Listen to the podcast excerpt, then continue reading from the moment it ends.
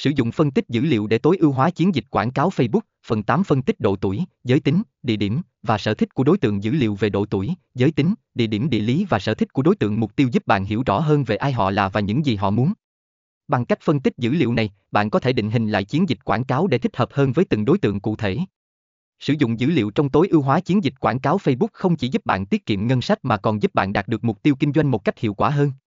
Điều quan trọng là liên tục theo dõi và đánh giá dữ liệu để điều chỉnh chiến lược của bạn khi cần thiết.